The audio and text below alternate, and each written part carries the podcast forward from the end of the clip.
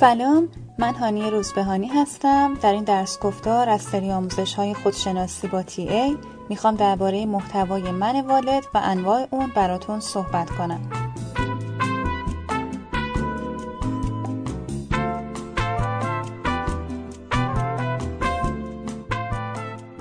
خب فکر می‌کنم تا اینجا کسایی که ششتا پادکست قبلی رو گوش دادن دیگه با مفاهیم والد، بالغ و کودک آشنایی دارن. ولی چون تو این پادکست می‌خوام به طور اختصاصی درباره والد صحبت کنم دوباره یک توضیح مختصری میدم از نظر اریک برن من والد یا والد درون مجموعه ای هست از رفتار، افکار و احساساتی که ما از والدین یا جانشین روانی اونها مثل پدر بزرگ و مادر بزرگ، خواهر و برادر بزرگتر، مربی ها یا حتی دوستی که والد قوی داره در اون اندازه کردیم. جالبه بدونید که قهرمان ها یا سلبریتی ها و کلا چهره های محبوب سینمایی یا ورزشی هم می‌تونن محتوای من والد رو تشکیل بدن. مثلا تو کشور ما فردین، تختی، شریعتی جزی چهره هایی بودن که خیلی دوست داشتن باهاشون همانند سازی بکنن. اما باز با وجود این بخش مهم و اصلی والد ما همون چیزهایی هست که از پدر مادرمون گرفتیم. و معمولا اینطور هست که بخش اعظم من والد تا هفت سالگی و باقیش تا دوازده سالگی شکل می‌گیره. حالا سوالی که پیش میاد اینه که چرا و چطور این من والد شکل می‌گیره؟ چرا ما تمام باید و نبایدها و کلا هر چیزی که بهمون به گفتن رو به عنوان یک قاعده پذیرفتیم و گاهی تا آخر عمر به اونها عمل می‌کنیم؟ خوب شاید به این دلیل باشه که بچه انسان در مقایسه با سایر حیوانات بسیار زودرس به دنیا میاد. و اگه کسی نباشه والدی نباشه که مراقبت کنه حتما میمیره. برخلاف سایر حیوانات که بالاخره می‌تونن یه چیزی بخورن و زنده بمونن. پس بچه انسان به شدت امنیت و بقاش در خطره. و ما چون دنبال امنیت هستیم که بقا حاصل کنیم از هر دستوری که به ما بدن سعی می‌کنیم که تبعیت کنیم. حتی اگر اون دستورها غیر منطقی یا ضربه زننده باشه یا انسانگرایانه نباشه. مثل مادری که به بچهش پیام های نجات پرستانه میده. مثلا راجع به سیاه پوستا. یا مادری که به دختر کوچیکش میگه مردها همشون غیر قابل اعتمادن. یا مادری که به دخترش احساس شرم و خجالت از بدنش رو انتقال میده.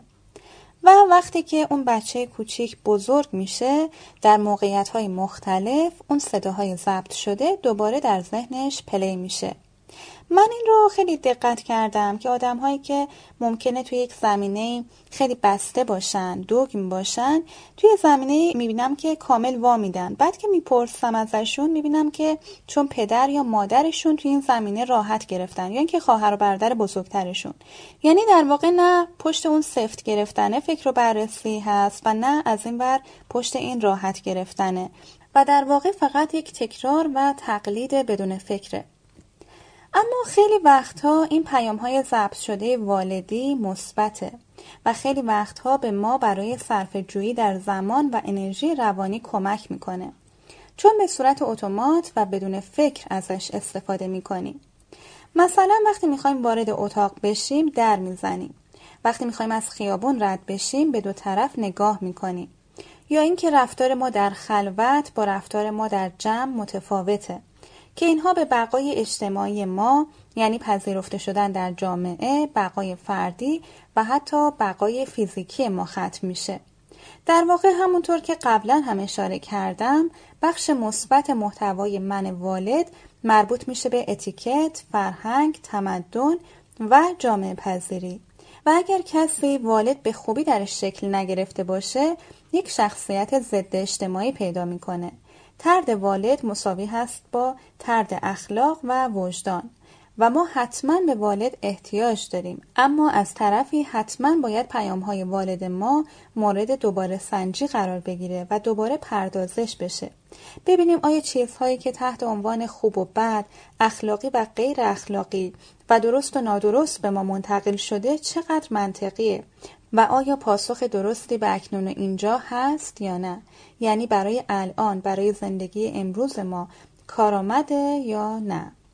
خیلی از محتواهای من والد همونطور که گفتم ممکنه انسانگرایانه نباشه خرافات باشه عادلانه نباشه. در این مورد مخصوصا می‌خوام به کلیشه های جنسیتی که در والد جامعه ما هست و نسل به نسل هم داره منتقل میشه اشاره کنم. اتفاقا چند وقت پیش این هشتکی از توییتر وارد شبکه های اجتماعی شده بود که متاسفانه خیلی زود هم تبش خوابید. هشتگ کلیشه برعکس. پیشنهاد می‌کنم اگر ندیدید یه سرچی بکنید و بخونید و ببینید که چقدر تلخه و چه موج خشم و اعتراضی توش هست و ما چقدر راحت پذیرفتیم که با خیلی از این کلیشه ها زندگی کنیم حالا اگر نشنیدید من چند نمونهش رو الان میگم مدلش هم اینجوریه که باید و نبایدها و باورهایی که راجع به زنان وجود داره رو برعکس کردن و برای مردها به کار بردن. مثلا اینکه نوشته بودن من با مرد حرف نمی‌زنم برو زن تو بیار. یا زن دیگه شیطنت می‌کنه و تو که مردی با سیاست زندگی تو حفظ کن. یا اینکه توی این ترافیک افتادن پشت سر یه راننده مرد. و خیلی های دیگه هم که دیگه نمیشه گفت. ولی واقعا عادی بودن این سطح از تبعیض شوکه کننده است. فقط تصور کنید یک لحظه که این حرفا واقعیه. به نظر من قسمت بد ماجرا هم اینجاست که این پیام والدی جنسیتی بیشتر از اینکه در ذهن مردها پررنگ باشه در ذهن خود خانمها پررنگه. و اونها از کجا گرفتن؟ از مادر و مادر بزرگ و خاله و امه و معلم مدرسه. و همونطور که می‌بینید خیلی از قوانین ضد زن جامعه ما رو خانم ها زحمتش رو می‌کشن و مطرح می‌کنن یا حمایت می‌کنن. بنابراین من فکر می‌کنم این قضیه من والد و شناساییش و دوباره سنجیش خیلی مهمه و حالا درسته که یه زمانی به خاطر امنیتی که منجر به بقا می‌شد هرچی به گفتن باور کردیم و پذیرفتیم. ولی مجبور نیستیم تا آخر عمر با اونها زندگی کنیم و بدون فکر و غیر مسئولانه به نسل بعد هم انتقال بدیم. البته حالا اینها که دارم میگم سوی برداشت نشه که باید تقیان کنیم و هر چیزی که به عنوان عرف در جامعه وجود داره زیر پا بذاریم. ولی باید ببینیم اون چیزی که عرفه آیا هنوز فایده برای زندگی ما داره؟ و اینکه کلا من معتقدم انسان مقدم بر عرف. و انسان مقدم بر فرهنگ و قرار نیست آدمها آزادی، شادی و پویاییشون رو از دست بدن برای احترام به عرفی که یه زمانی یه روزی مناسب بوده. در ادامه چون به نظرم این موضوع از اهمیت خاصی برخورداره می‌خواستم یک تمرین هم پیشنهاد کنم که به وسیله اون بهتر بتونید من والدتون رو شناسایی کنید و پیام های ناکارآمدش رو تغییر بدید. در هفته که پیش رو دارید هر روز دقت کنید که از صبح تا شب کدوم یکی از کارها یا باورهایی که توی ذهنتون میاد تقلیدی از پدر و مادرتون یا همه کسایی که گفتم می‌تونن برای شما یک زمانی نقش والد رو بازی کرده باشن. از پیش پا افتاده ترین چیزها مثل مسائل بهداشتی تا باورها و رفتارهایی که سبک زندگی شما رو می‌سازن بهشون توجه کنید. وقتی اینها رو در آوردید ببینید که آیا هنوز برای شما کارآمد یا منطقیه یا اینکه فقط تقلیده.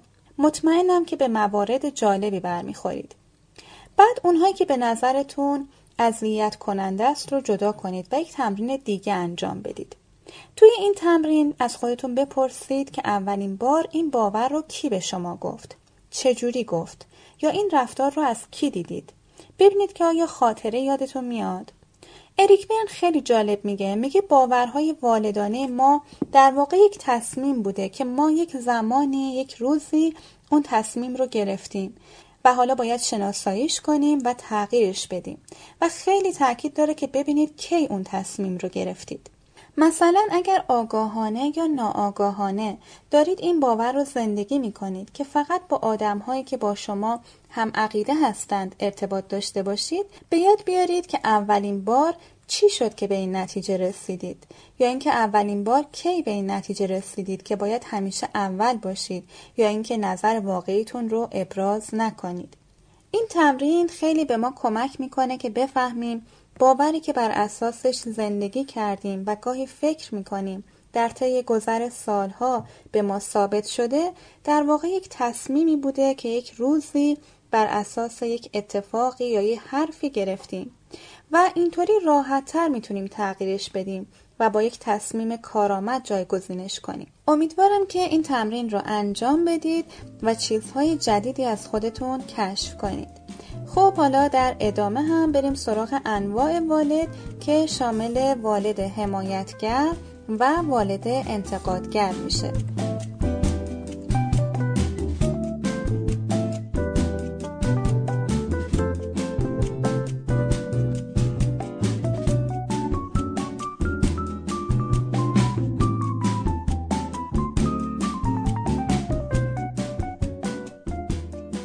چه والد چه بیرونی باشه و چه درونی دو مدل داره. بذارید با یک مثال این دو مدل رو براتون توضیح بدم. یه دختر بچه رو تصور کنید که دلش می‌خواد کمک مامانش جارو برقی بکشه. شروع می‌کنه به جارو کردن. یهو مامانش میاد بالای سرش و میگه این چه وضعشه؟ درست بکش. اون رو نکشیدی. اصلا تو ارزه هیچ کاری رو نداری. برو اونور ببینم. و جارو رو از دستش می‌کشه. خیلی خشن بود نه؟ ولی واقعا بعضی مادرها اینجورین این میشه والد بیرونی انتقادگر یا مستبد. وقتی اشتباهی می‌بینه کل هویت فرد رو می‌بره زیر سوال نه رفتارش رو. و معمولا می‌خواد بگه تو خوب نیستی. یه موقع هم ممکنه اصلا هیچی نگه و انقدر خشن نباشه. اما وقتی جاروی دخترش تموم شد دوباره جارو برقی رو بر میداره و همون جاهایی که دخترش جارو کرده رو دوباره جارو می‌کنه که این یعنی تو کامل نبودی نمیشه به کارت اعتماد کرد. این مدل دوم توی مادرهای ایرانی خیلی رایجه. مثلا بهشون میگی که یه جایی رو دستمان کشیدم بعدا می‌بینی که دوباره رفتن همونجا که گفتی دستمان کشیدم رو تمیز می‌کنن. و این هم باز همون مدل والد انتقادگره یکم ملوتر. از طرفی ممکنه مادره بیاد بگه که آفرین چقدر قشنگ جارو می‌کشی چقدر به هم کمک کردی چقدر کارت عالیه و اینطوری احساس اوکی بودن و خوب بودن به دخترش بده که این هم میشه والد حمایتگر یا مهربان. البته هم والد انتقادگر جنبه مثبت می‌تونه داشته باشه و هم والد حمایتگر می‌تونه جنبه منفی داشته باشه. در جنبه مثبت والد انتقادگر مادر می‌تونه بدون تحقیر و توهین و با حفظ OKness دخترش فقط درباره کارش انتقاد کنه. و جنبه منفی والد حمایتگر هم میشه بیش حمایتگری مثلا مادر وسط کار بیاد بگه که وای دیگه خیلی خسته شدی. دستت درد می‌گیره. بده من برات انجام بدم. و اینطوری با مهربانی افراطی که البته پشتش سلطجویی هست جلوی رشد و بروز توانایی های دخترش رو می‌گیره. حالا این والد بیرونی رو به همین شکل ما در درون خودمون درون اندازی می‌کنیم. دختری که مادرش با یک اشتباه تمام هویتش رو زیر سوال می‌بره وقتی که بزرگ میشه همین جملات رو به دیگران و بدتر از اون اگر خودش اشتباهی بکنه همین جملات رو به خودش میگه. پس در واقع ما هر طور که با دیگران و در درونمون با خودمون رفتار می‌کنیم داریم فاش می‌کنیم که قبلا چطوری با ما رفتار شده. اگر می‌خواهید والد انتقادگرتون رو بهتر بشناسید ببینید که وقتی شکست می‌خورید خودتون به خودتون چی میگید. وقتی یه جا اشتباه می‌کنید چطور؟ یا زمانی که وسیلتون رو گم می‌کنید. ببینید که اون جملات رو از کجا آوردید و اولین بار از کی شنیدید. همونطور که در تمرین قبلی بهش اشاره کردم. نکته دیگه این که یکی از ویژگی های والد انتقادگر کمالگراییه.